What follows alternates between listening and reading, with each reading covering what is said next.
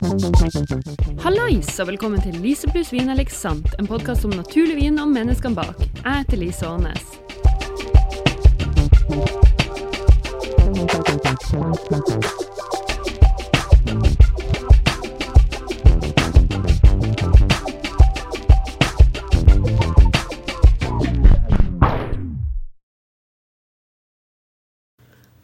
Hallais og god sommer fra Lise Plesvin Eliksant.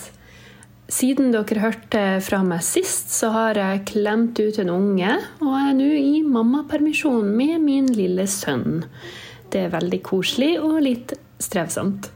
Uansett, jeg har laga en liten sommerepisode til dere som jeg slang sammen rett før eh, jeg fødte et barn. Det er et intervju med Martin Obenhaus, som er en veldig kul, veldig chill østerriksk vinmaker som slang innom byen eh, i våres.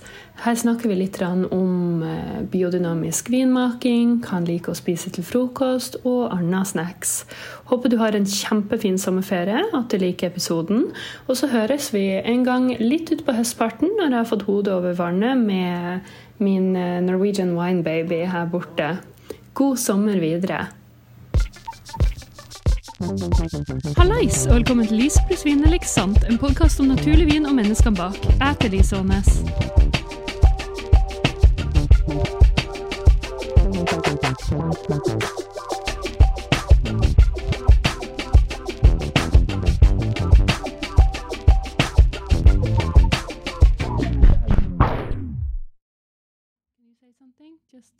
Hello? I'm Hello. fine. Super. cool. All right. Hello, Martin Ovenhaus. Welcome so much to the podcast. Do I pronounce your last name correctly? Ovenhaus? Obenhaus, yes. Obenhaus. Right. Yeah. Cool. So, if uh, any of our listeners have been to Esaias, they have most likely had your wine because we sell a lot of it. Just so you know. Great to hear. We love it. So uh, here at Esaias, we've been selling a lot of your white wine, the uh, Mauve Weiss, Yeah. and the red wine, and then we just got your rosé in as well, which I'm really excited to see how it goes in the summer. Yeah. I think uh, rosé is doing pretty pretty good because it's a yeah super summer wine, easy drinking, super light, low alcohol, so just not too complicated, and also natural wine. hmm I like all the wine at Esaias, I might add. Yeah.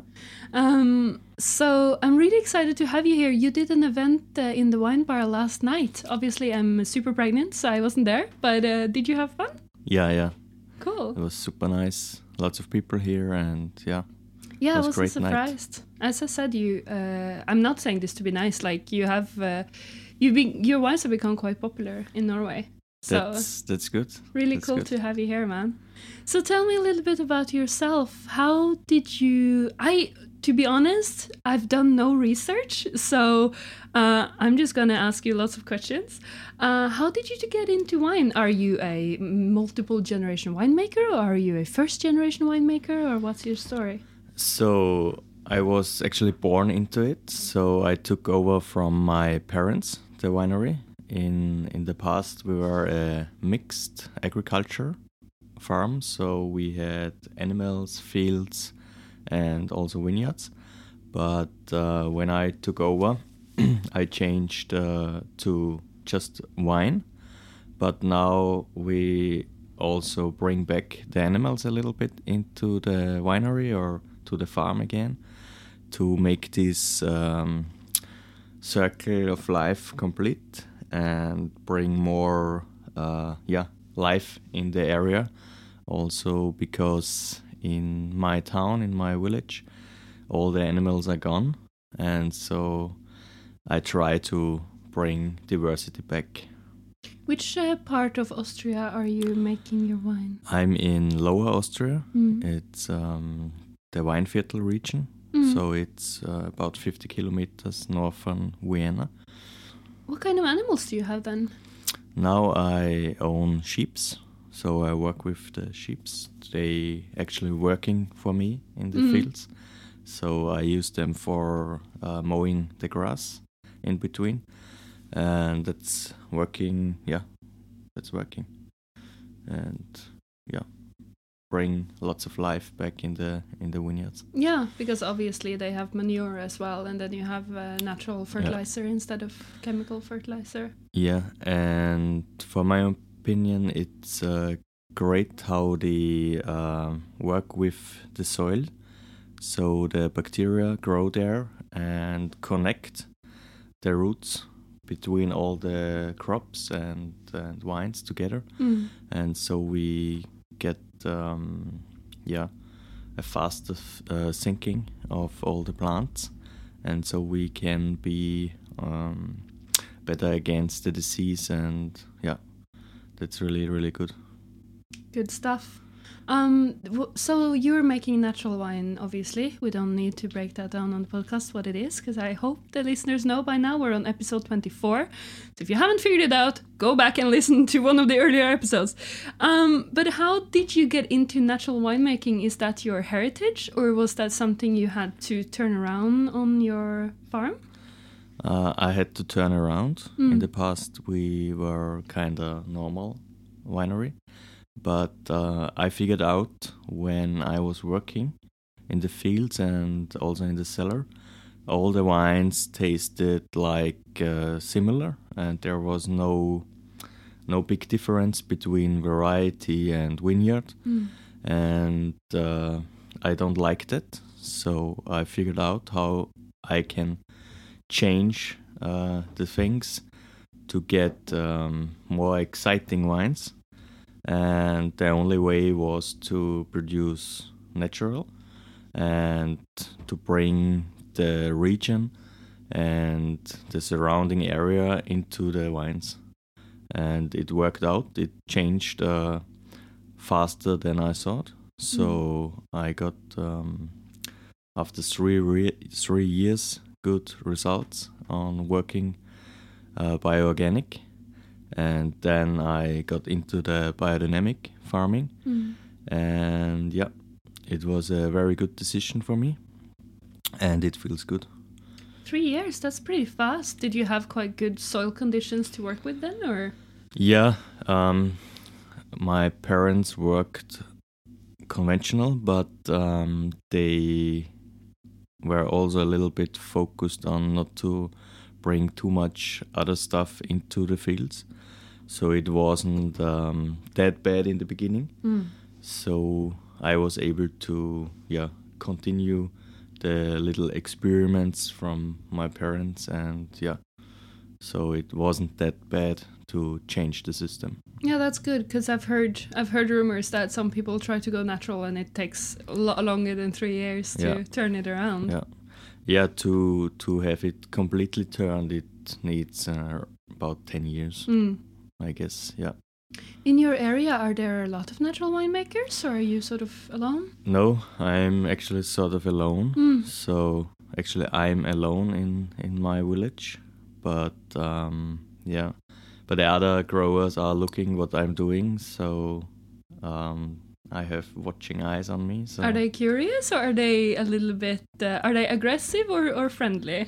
no? Shall we say? gladly um, the community is is good in in the village so no hating and uh, yeah that's good Mm. so we can talk to each other without uh, screaming shouting or whatever so that's that's good uh, in i know from from friends there it's uh, different Yeah, I have spoken to Jeff Coutelou about this actually, Yeah. because he had some. Uh, so, for the listeners who don't know, Jeff Coutelou is uh, uh, a French winemaker, and he has had neighbors come and and uh, terrorize him. Basically, just i think they set fire to something even, and uh, yeah, just not being very positive to what he was trying to do. yeah But also, I think at least in France, there is also a problem with the cooperatives. So he wasn't contributing to the cooperative, and so the neighboring vineyards saw that as a declaration of war, kind of like you don't want to help us make more money, so therefore you must be against us.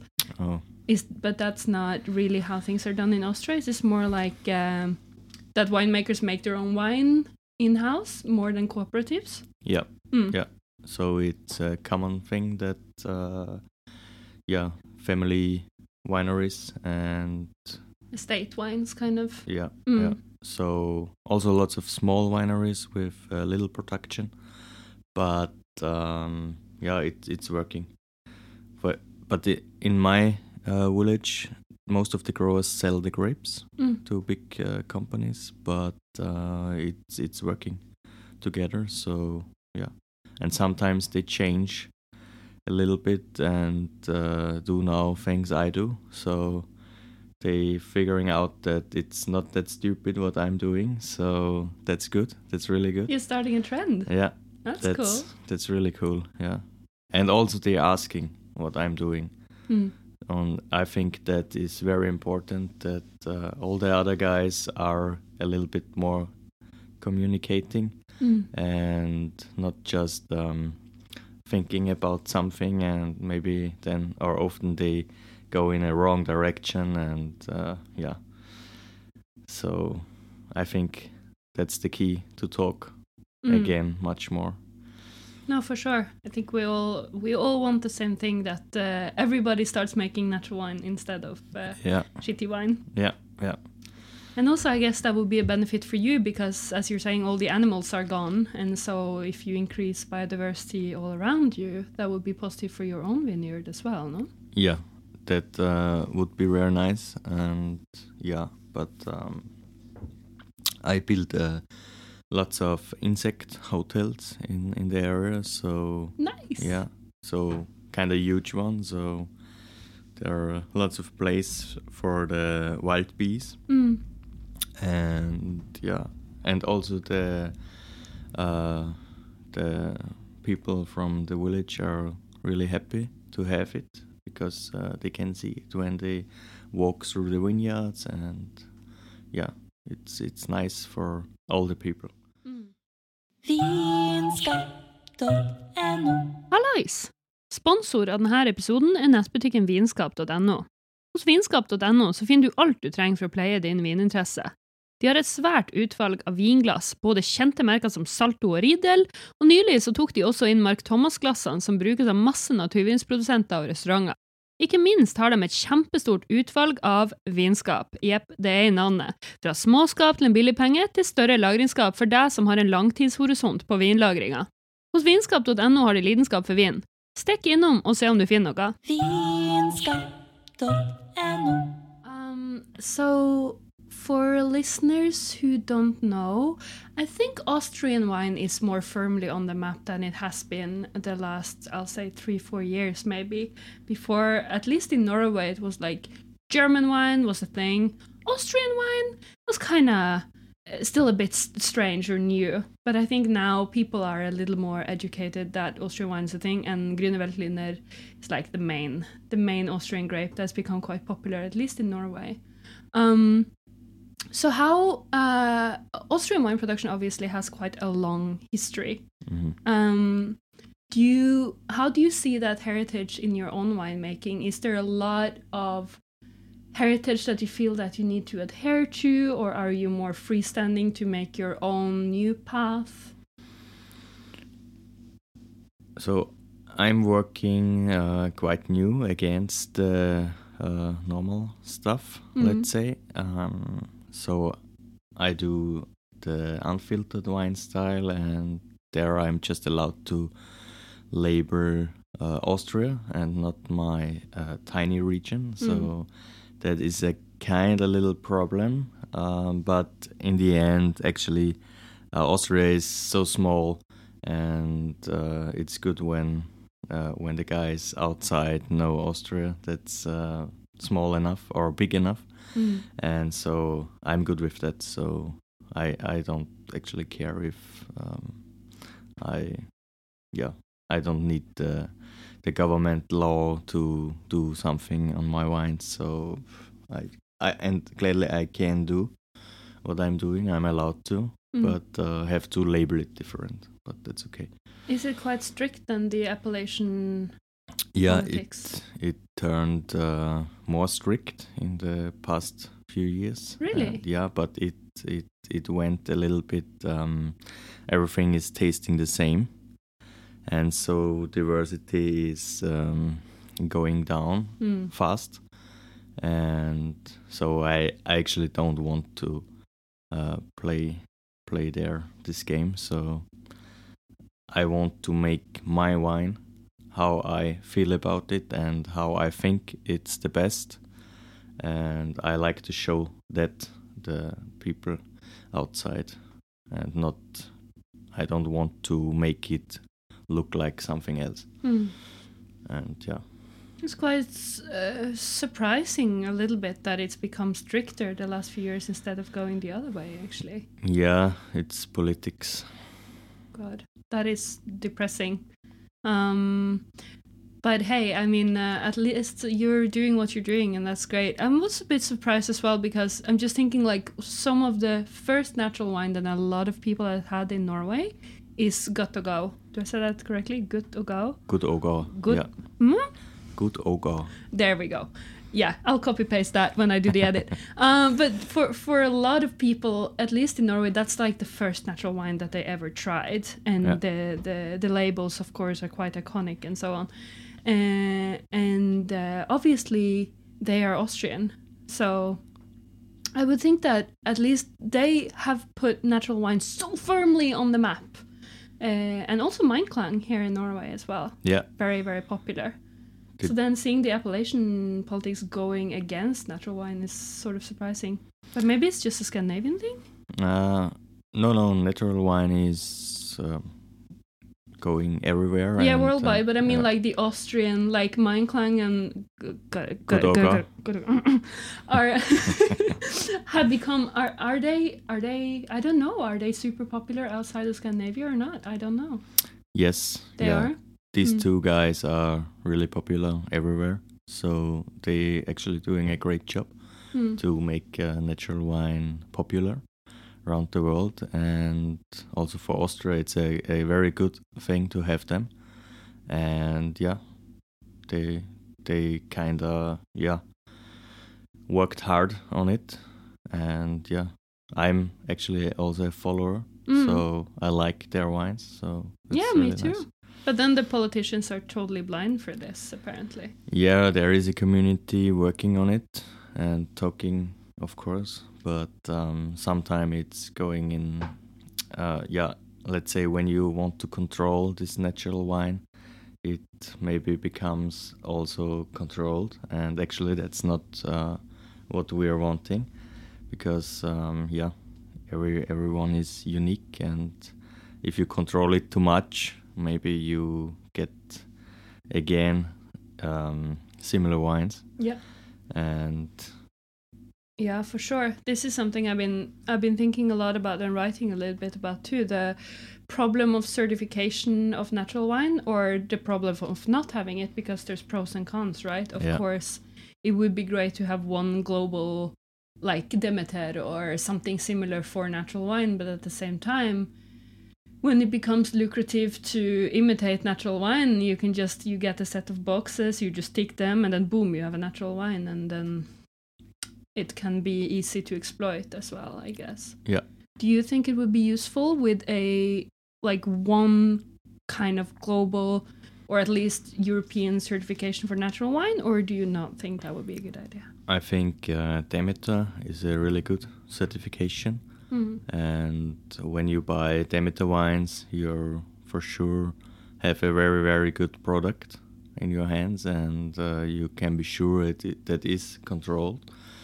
Um, but on this side, it's more the controlling of the work you do in the vineyard, and not the not absolutely this winemaking you do in in the cellar. Mm. There you are much freer.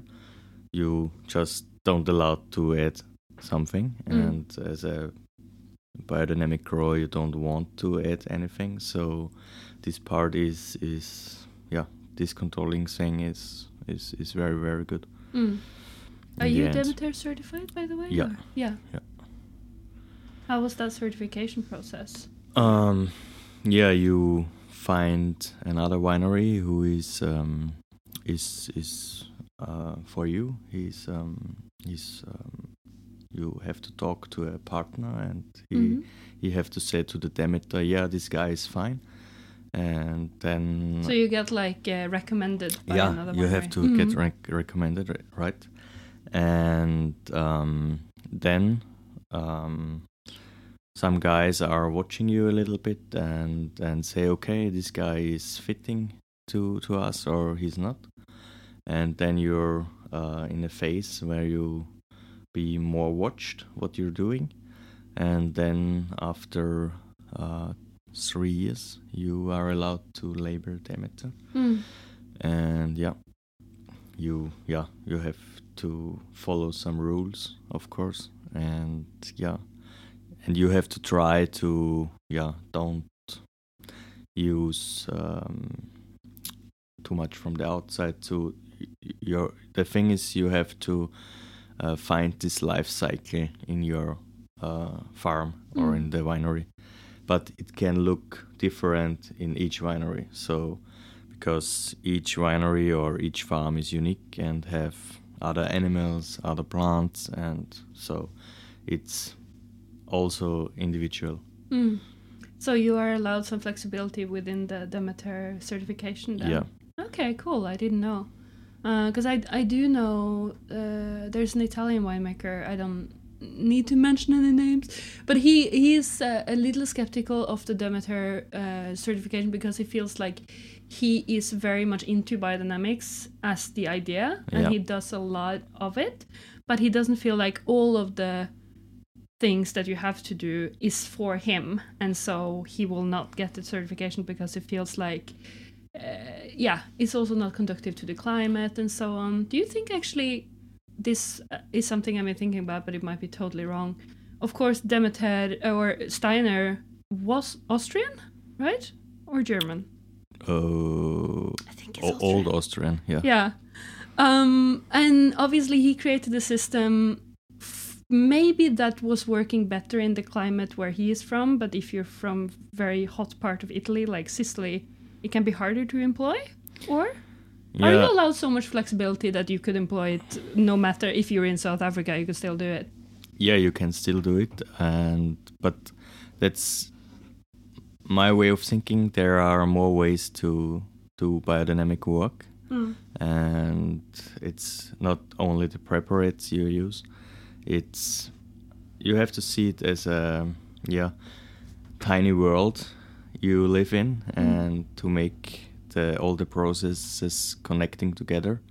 And i think that's the the big thing about it to yeah to do a good farming process. That's uh, i think the yeah the thing you have to do and to find to do. Mm, the ecosystem. yeah. Mm. and of course it have to look different in austria than in france must because it's yeah completely different. Different soils different climate and everything. And yeah each farm is unique in a way. And but uh, it's working. Mm. it's working. Yeah, it clearly is because you're making amazing wines. So, thanks a lot. Um, so tell me a little bit about the plants that you have. How old are your vines? What kind of grapes are you working with? I know a little bit because I, I I know your wines, but for the listeners who don't know, would you like to tell me about Yeah. that? So I just uh, do blends. So I'm not focusing on the grape varieties on the label, but um, the most uh, grapes I have is Veltliner, and I just uh, do one single uh, grape wine. It's the Roter Veltliner. Mm. It's uh, super unique in Austria. There are less than 200 hectares, and it's um, you can compare it a little bit to Malvasier Mm. and I do it also skin fermented, and uh, it's it's it's a super nice variety. And there I have old wines uh, in in this Roter Veltliner blend. They are planted in 1895, Wow, so they're super super old. I would love to try this wine. Yeah, you have it here, so you can. Oh, we do great. I haven't been to the shop forever. Well, I will try it later. and uh, yeah, it's it's a very very nice uh, variety, and yeah, super rare, and that's why I like to label it to show it in the world. Mm. But um, all the others, I do blends, and I yeah do it um, where the vineyards are planted in, in, in my village and how old are the wines there. So I have, um, for example, the, the most serious is the younger wines, and then the unchanged older, Mm. and the top is unchanged Stein and Holz. Mm. And these are the oldest vineyards I, I have. And yeah, it's it's more more bodied, bodied, more warmer wines, but also less alcohol in it. So Mm. focus is not to produce that high alcohol wines. So keep it easy drinking Mm. in a in a way. Yeah, that's the deal. Your uh, super old vines, the ones from the 1890s, were they planted by your family as well, or were they No. taken over by your parents? Um, I took that over. Mm. I got the chance to um, cultivate there, and otherwise it uh, would be um, Torn up. torn out. Mhm. Yeah, and I'm also craft this uh, old variety of the Roter Veltliner, and that it's not lost. Mm. Otherwise, it's maybe gone forever. This kind of Roter Veltliner Yeah. and so yeah because it's nice it's um yeah really old and worth to keep it For sure. So your winery is a bit like an animal shelter, but just for for plants. Yeah in in that way yes yeah take care yeah. of them and uh, make them uh, reproduce. That's really nice. I like that idea. Super happy that uh, my wines are becoming uh, popular here and that's really really good to hear and um yeah i love love it here to it's my second visit here and yeah.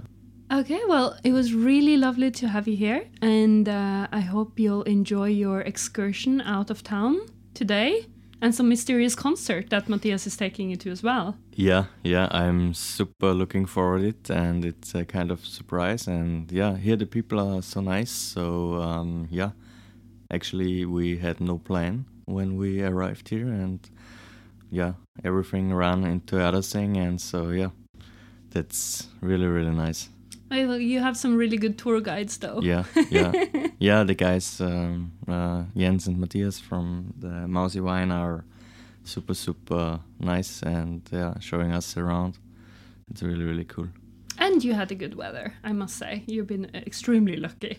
Yeah, that's that's perfect. Yes, back back home when we, we when we left, it was snowing, Yeah. and here it's uh, yeah like summer. And it's not gonna last, so but I'm glad you got to see it like this.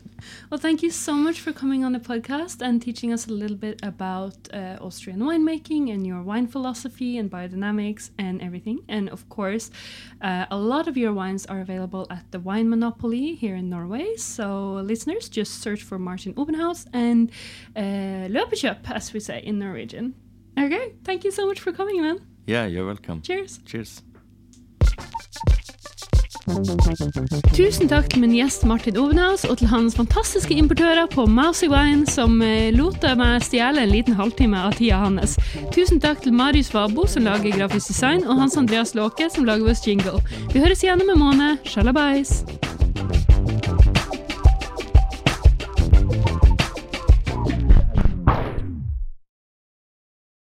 Ba ba ba. And then if you tell me what you had for breakfast today. Poo, like everything. Yeah, tell me.